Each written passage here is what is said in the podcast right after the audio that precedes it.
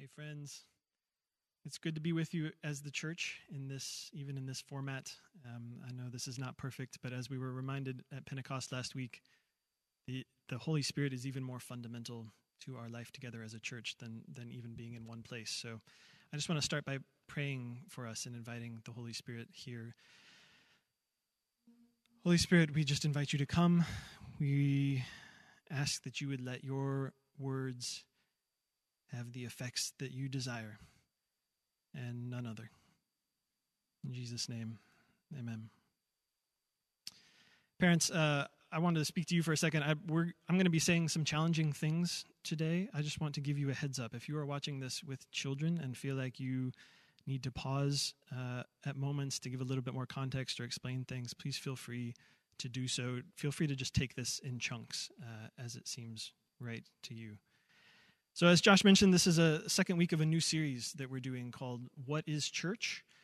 Over the summer, we're going to be reading through Acts and 1 Corinthians, and we're going to be talking about the church. So at Pentecost last week, Josh gave us this great talk recounting the moment when the followers of Jesus received the outpouring of the Holy Spirit. And we're still going to be there in Acts chapter 2.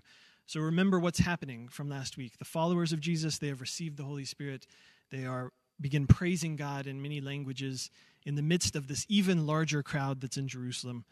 And people in that crowd begin to kind of ask, hey, what's going on over with those folks over there? And one of the disciples, Peter, stands up to explain what is happening and why it's happening.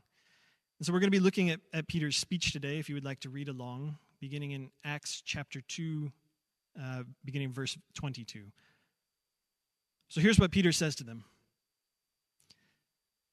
You that are Israelites, listen to what I have to say. Jesus of Nazareth, a man attested to you by God with deeds of power, wonders, and signs that God did through him among you, as you yourselves know. This man, handed over to you according to the definite plan and foreknowledge of God, you crucified and killed by the hands of those outside the law.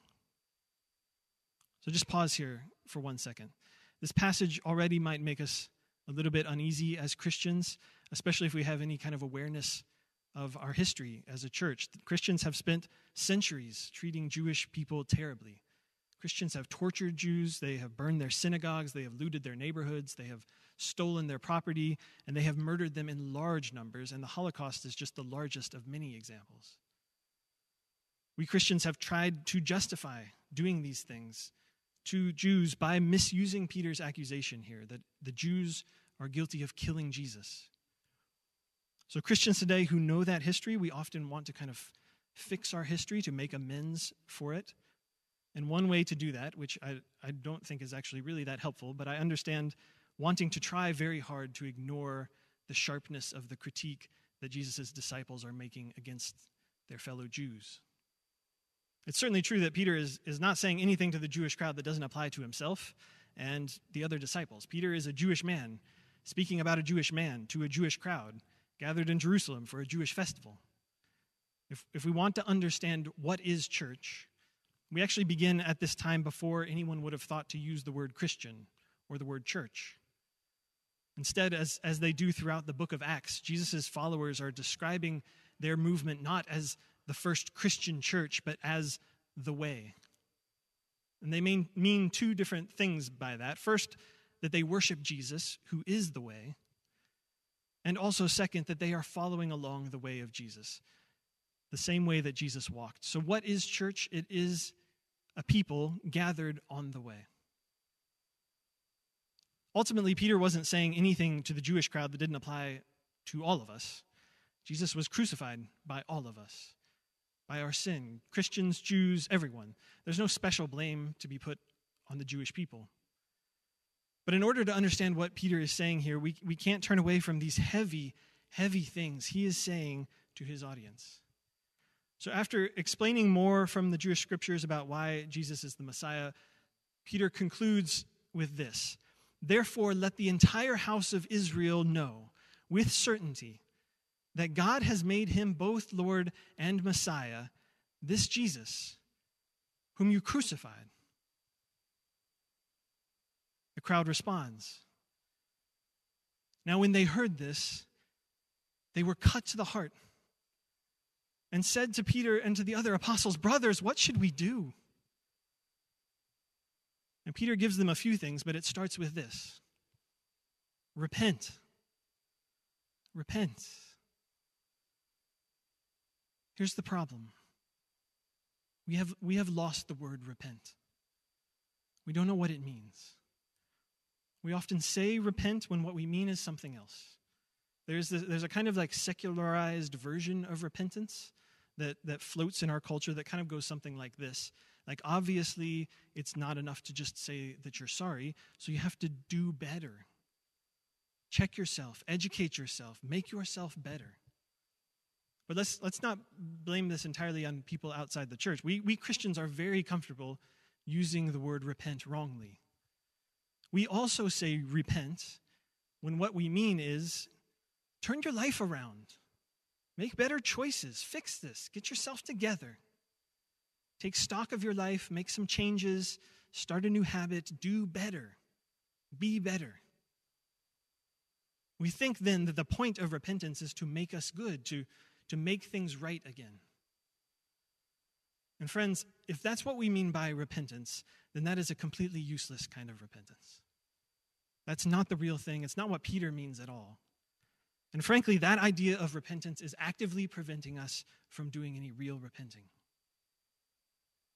Peter has told the crowd already that Jesus has been raised from the dead, and he told them this to show them that Jesus was the Messiah all along. And so he's actually driving home the point that they crucified their own Messiah. But we act as if Peter is saying to the crowd something more like, look, yeah, you had Jesus killed, but God saved him. And so it kind of evens out if you think about it, like no hard feelings. Jesus is actually very nice, and he still loves you, and God saved him so that you wouldn't have to feel bad about his death. And the crowd says, but that sounds bad. I do kind of feel bad about that. And Peter's like, no, it's fine. It's fine. Don't worry about it. Don't beat yourself up about it. It's all's well that ends well, right? Just do better. You're a work in progress. Learn from this mistake. Take one step at a time. All God asks is that you do a little bit less crucifying tomorrow and a little bit less crucifying the day after that. But the passage here says that when Peter finished speaking, the crowd was cut to the heart by his words. That's actually a pretty literal translation of the Greek phrase, cut to the heart or pierced to the heart. They were devastated. They were shattered. Peter's words stabbed them in the chest. To understand why that is requires us to feel from their perspective the significance of their people's own story. Peter understands exactly what he's saying. This is why he spends a large portion of his speech quoting from and explaining texts that are from the Jewish scriptures. And what he's really saying is this: you are the people of Israel. You are God's chosen people. God has spoken to you. He's loved you. He has done everything for you. He has made you for obedience. He has promised a Messiah to save you and fulfill all the promises he made to you. The one thing you had to do was to look for this Messiah, to obey and honor him as God's anointed. And not only did you fail to recognize this Messiah when he was among you, you murdered him. You asked some Gentiles to crucify him. So you think you can make that right? You think that you can be good after that? You took God's son and you tortured him to death. And you think you can just make it up to him? Do you really think God cares more about your law than he cares about his own son? You think you can atone for this? You think you can pay this back if you just say twice as many prayers? No. It's all over now. It's useless now. This whole lifestyle of Jewish worship and sacrifice, all the laws, they won't do anything to make you right. They won't make you a good person anymore. It's ruined. You can't be good after you've crucified the Messiah. There is no fixing this. There is no uncrucifying Jesus. You've done that now, and everything else is over for you. The fact that Jesus is alive doesn't change what you did. You don't get to be good. You don't get to make yourself better. You don't get right with God simply by learning from your mistakes and trying harder next time. There is no next time. There is one Messiah, and you crucified him. I think it's that understanding of Peter's message. That's what causes the crowd to fall into this kind of total panic, this utter despair. They are crying and shouting to Peter, what can we possibly do then? I mean, if we can't be good by following the law, how will we be saved? That's the only thing we have. That's the very thing that defines us. Without that, what even is left for us? And that's when Peter says, repent. And what Peter means is not turn from one way of doing things to a better way of doing things. He means turn from all the other places where you would put your hope, all the ways that you would want to justify yourselves, and turn to Jesus. Yes, your situation right now is impossible. You are doomed. Here's the only good news that I can give you. That this impossible problem you are facing is one that God expected the whole time. That God saw this coming. You didn't betray him when you murdered Jesus. You have been betraying him from the very beginning, for generations, from the fall of Adam and Eve. And so from the very beginning, he knew that he would take the form of a human being, that he would die at your hands, that he would destroy the power of sin and death. None of this is going to catch God by surprise. And he still intends to save you. But you will have to throw yourselves entirely upon Jesus. You will have to stop pretending you can be good. You will have to stop believing that your Jewish lifestyle will save you on its own. You will have to become debtors. And in that way, you will have to become totally dependent on the love and forgiveness of Jesus. That's what Peter means by repent. Man, I was afraid this was going to turn into an old-fashioned sermon, but we're getting into it now, so let's keep going. So that was your exegesis. Here's your application. I want to just take a moment now to talk just to the white folks among us, my white brothers and sisters. We've been having some conversations. We will continue to have many conversations in the future. But while I have as many of you here as I have, there is some things I need to tell you. This is not about you alone. This is about us, me as well. There is nothing I can say here that does not apply to me. Look at me. Look at me. Look at that. And I was at the beach yesterday. As to whiteness, I am the whitest. So I fall under God's word here like all of us. You that are white Americans, listen to what I have to say. We have to feel the weight of our people's story. White folks, we live in a country that enslaved black Africans for centuries, brought them to this country, forced them to work as free manual labor. A significant portion of the wealth and innovation in this country was made possible by all that free labor. We resisted their freedom with everything that we had. We fought a war over it. After their emancipation, we found economic ways to keep them in bondage through sharecropping. We found legal ways to keep them in bondage through Jim Crow. We found electoral ways to make sure that they faced the strictest requirements for eligibility to vote. And we drew the election map around them so that even when they had the right to vote, they would have no real say in anything. We looked for social ways to make sure that they stayed put at the bottom. We marked their neighborhoods as undesirable and high risk. We moved away when they moved in near us.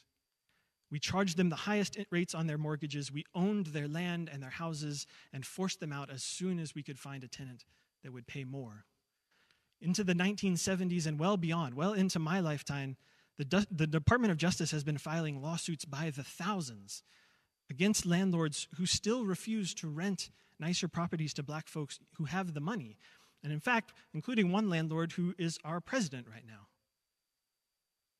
When we struggled to discriminate against black people just because they were black, we found other words that mean different things: the war on drugs, gang culture, welfare queens, broken window policing, stop and frisk. These were new words, but they just had the same old effect on the black community as all of our other previous attempts to keep them enslaved. We would like to believe that those things were not done by us and have nothing to do with us. But we want none of the responsibility while we enjoy all of the benefits. We live in the wealthiest country on the earth, and that definitely has something to do with slavery.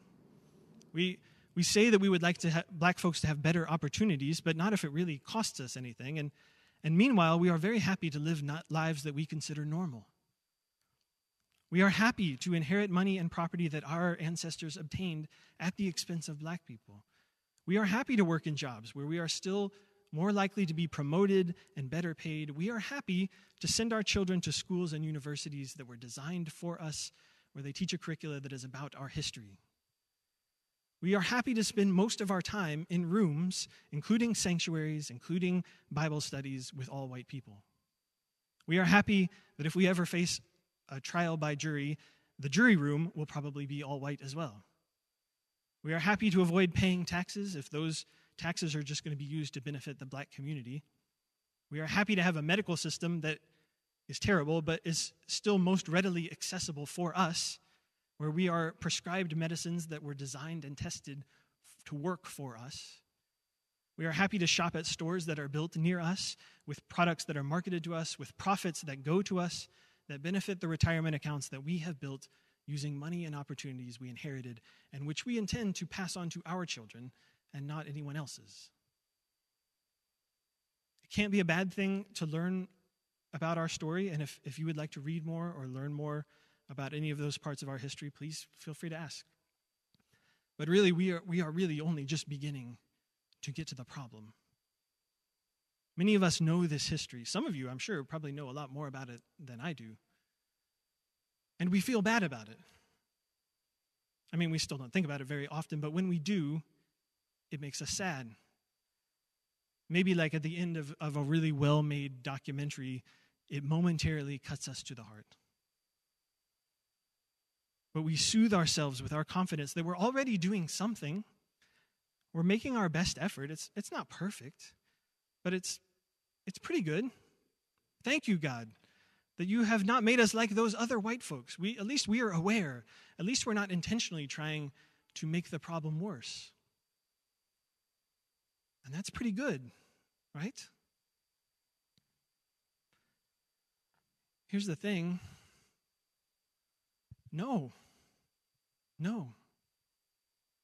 it's not good. We're not good. We don't get to be good. We're not good people. We're not the good kind of white American. There is no such thing. There is no undoing what we've done. There is no stepping outside of what we are continuing to do. We cannot fix this. We can't make this better. We can't improve ourselves. At times like these, with everything going on in our society, lots of white folks are interested in racism in America.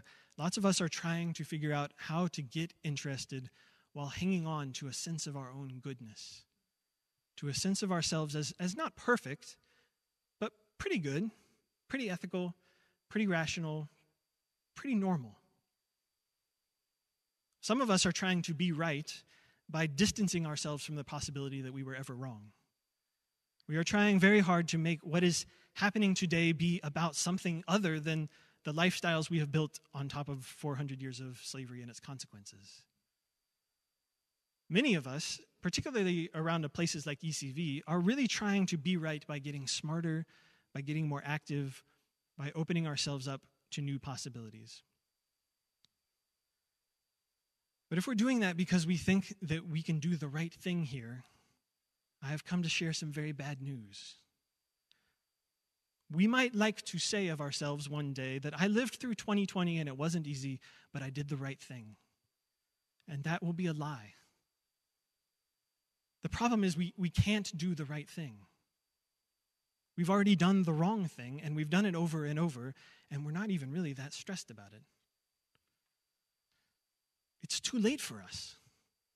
For us, there is no getting this right. We can't make up for what we've done. We can't atone for anything. We can't pay back our sins.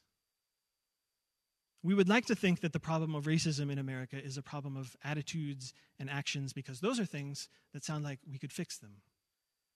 But the problem is the whole of it, the whole of our lives, the whole of our society, the lifestyles in that society that we will return to as soon as the protests end, the lifestyles that we will just continue to call normal. If we take Jesus seriously, that what we do to the least among his family, we do to him, then we have not only crucified Christ, we continue to crucify him. Even worse, in some ways, we crucify him and we're just so casual about it. We call it normal life. We spend so much time arguing with Peter about how, really, and you think about it, it was the Romans who killed Jesus. You don't see a hammer and nails in my hands. I was just trying to follow the laws and traditions of my people, which I thought came from God. So really, I was just trying to be faithful. We will fight endlessly to avoid having our hearts cut like that crowd did. So you might say to me, but Patrick, I have so many black friends that I love. I believe you love them. I believe that they love you. But that doesn't mean you are doing well when it comes to race. It makes no difference. But Patrick, you will say to me, I wrote a whole master's thesis on the lyrics of KRS-One. It doesn't make any difference. But Patrick, you will say, I introduced legislation to end mandatory sentencing guidelines. It doesn't make any difference.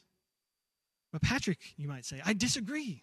I've spent my life trying to make a difference, and I'm proud of the work that I've done. Look, a lot of things might change, but you haven't somehow made yourself right. There is no working your way to good. It doesn't matter how hard you try, how many books you read, how many black friends you make, how radical you are in your pursuit of justice. There are white folks who dedicate their entire lives to justice in order to work off their debt. It's never enough.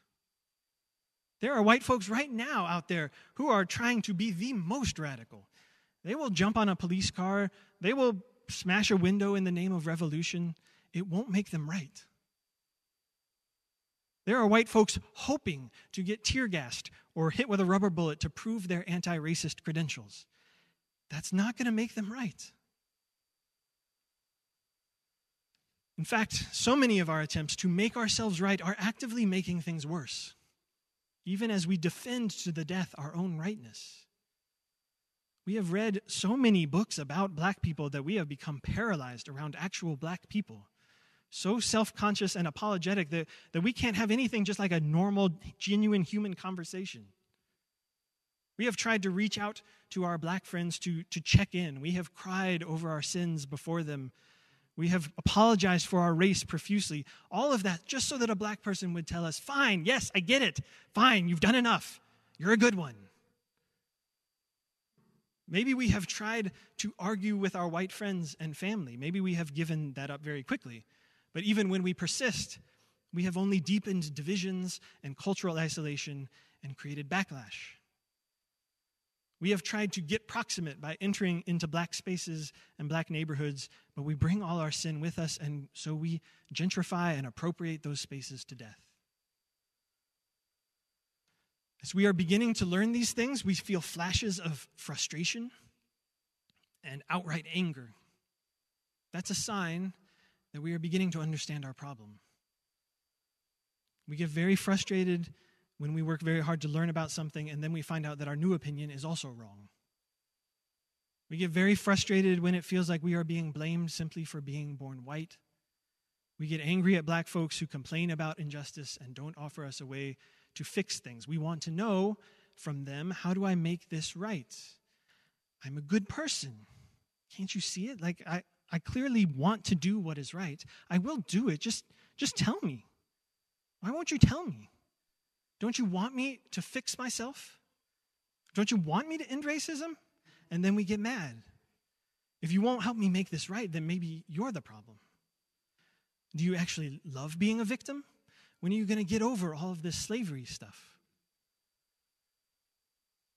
White folks, no one is hiding from us the answer to these questions. There is no answer. The problem is in our premise, right? At the very beginning, I'm a good person. I want to do what's right. Just tell me. That's the problem. We're not good people, and we don't want to do what's right.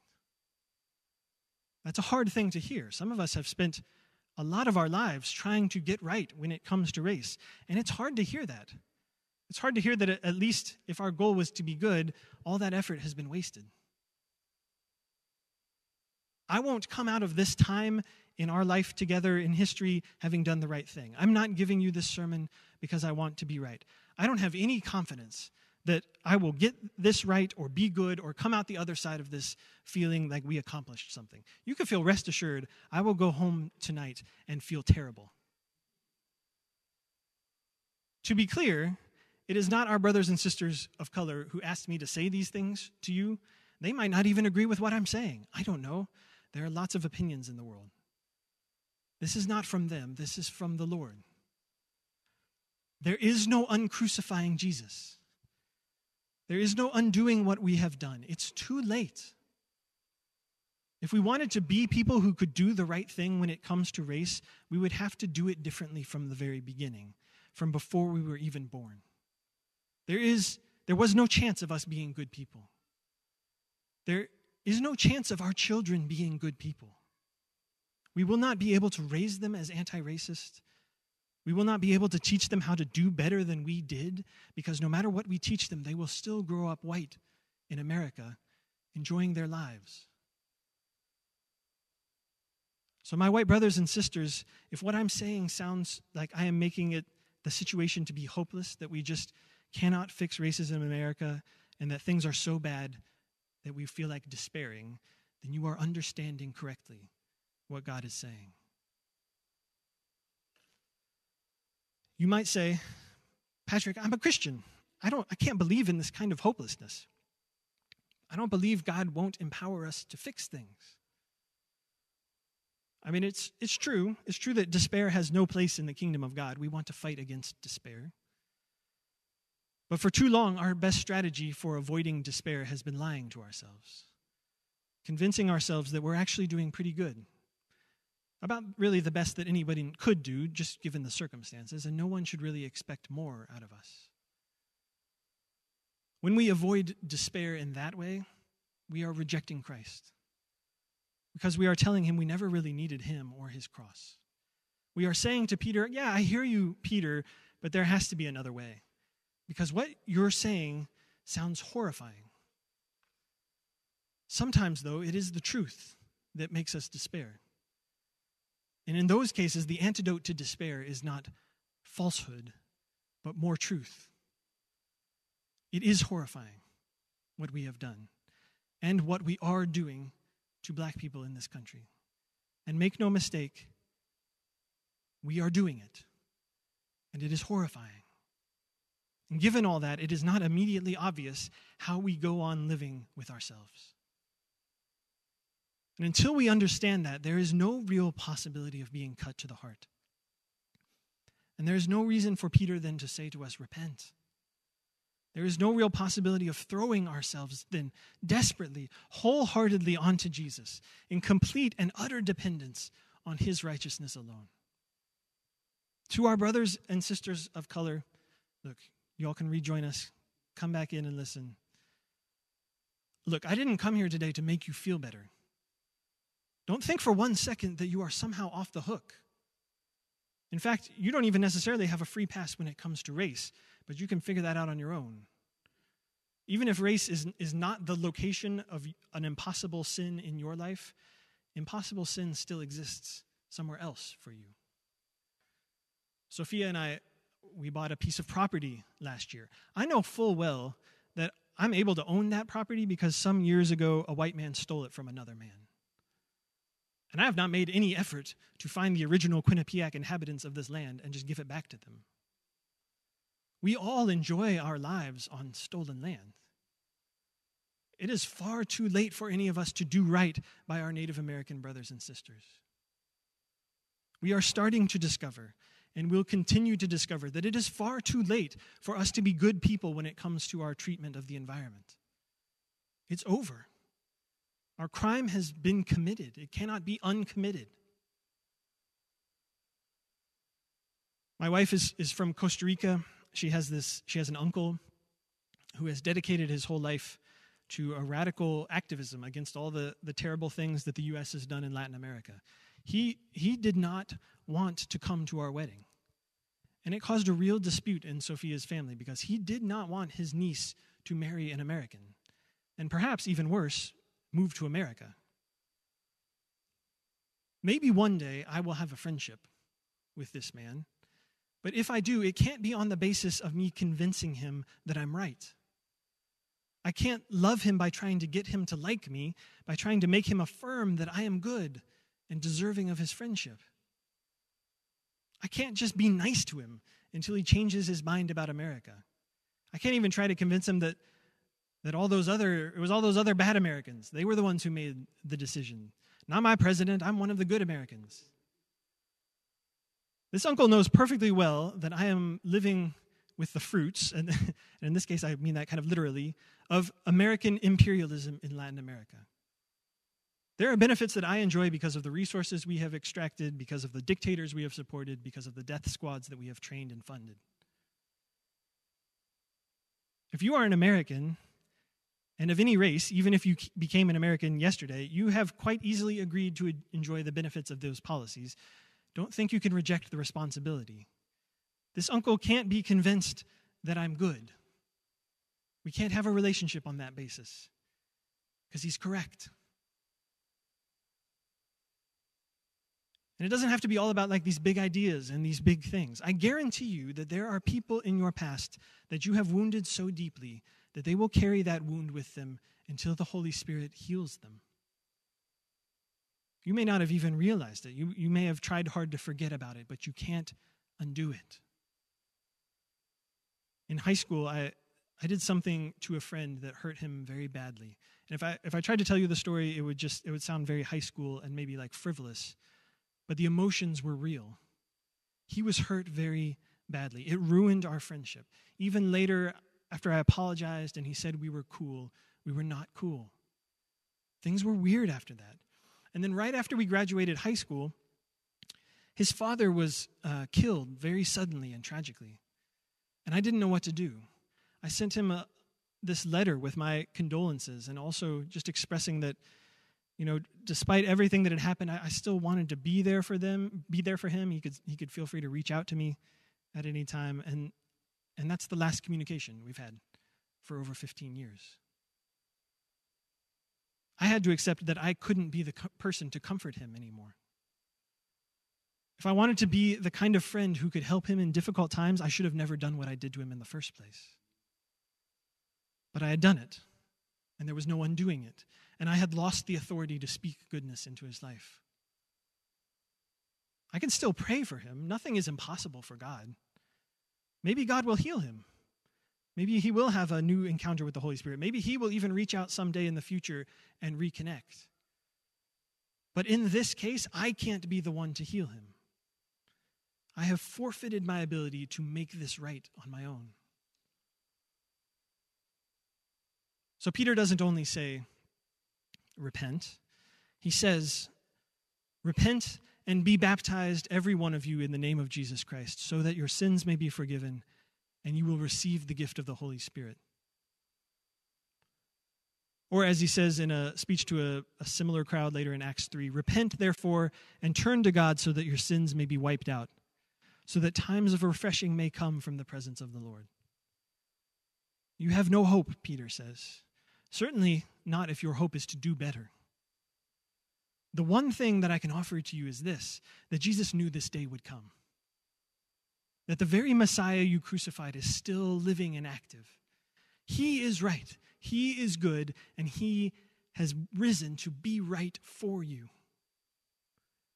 Pray to him, and he might let you enter into his own life, into his own righteousness, to walk with him as he walks, to go down into the waters of baptism and then up again, to go up on the cross with him and down into the grave with him and out of the tomb with him. pray, and you might then enjoy the refreshing presence of the Lord. Then, on the other side of that refreshing presence, there might be a new possibility. Maybe there is a life then that Jesus has for you where your choices and your woundedness come out of his choices and his woundedness. But that means our choices can no longer be about ourselves and our rightness, about trying to justify ourselves. They can only be about our obedience to the will of God. So look, none of these words that I'm saying are like a total statement over your whole life all at once. I'm certain for all of you listening that there are parts of your life where you have really repented and you are really learning to live with the freedom of Jesus' grace and forgiveness. But there are other parts of your life where you have not even begun yet, where you have not even admitted that the situation is hopeless. You are still out there arguing with Peter. So you have not repented. Brothers and sisters, the idea of saying all of these things to you through this stupid internet is weighed very heavily on me. I wish that we could be all together for this, to cry with one another, to hug one another. But I also wonder if in God's timing and purposes, we actually need a moment when our repentance is not for anyone else. It is not for being good. It's not a performance that we put on for anyone's sake. Maybe we do just need to stand with ourselves and our families before God. The Holy Spirit is here for you, just as he was at that crowd in Jerusalem. He has come here before you, eagerly awaiting you. I believe he wants to give us today a gift of a true spirit of repentance. And so we are going to start to pray, and then we are going to head into worship. If you want to take communion at some point, please feel free to do so, but do not ignore this invitation from the Lord. The Spirit is with you. Will you let yourselves be cut to the heart? Let's pray together. Lord Jesus, we need you. Lord, we need you so badly.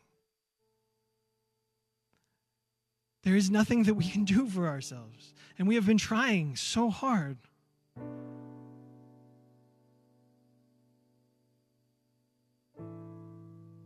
Lord, we have crucified you. Will you forgive us?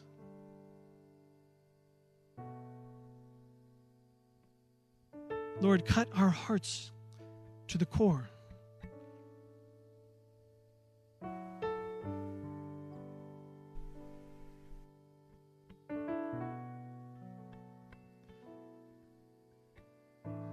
If you feel so led, wherever you are, get down on your knees or lay down and ask the Holy Spirit to bring his true repentance on you.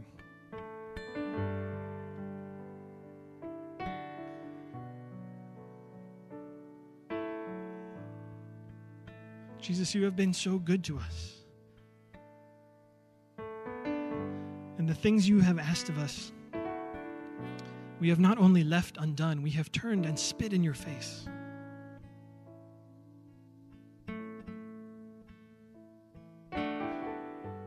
Lord, we have nowhere else to turn. We have taken the one hope that we had and we have turned against you. Lord, would you still be gracious to us?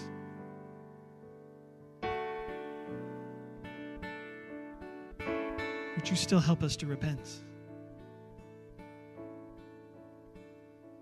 We're going to keep praying as the worship team plays and leads us into worship.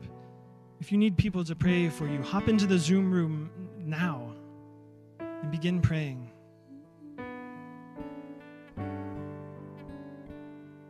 Reach out your hands, hold out your hand, lay on the floor, and just repent. Ask the Lord to cut your heart. In Jesus' name.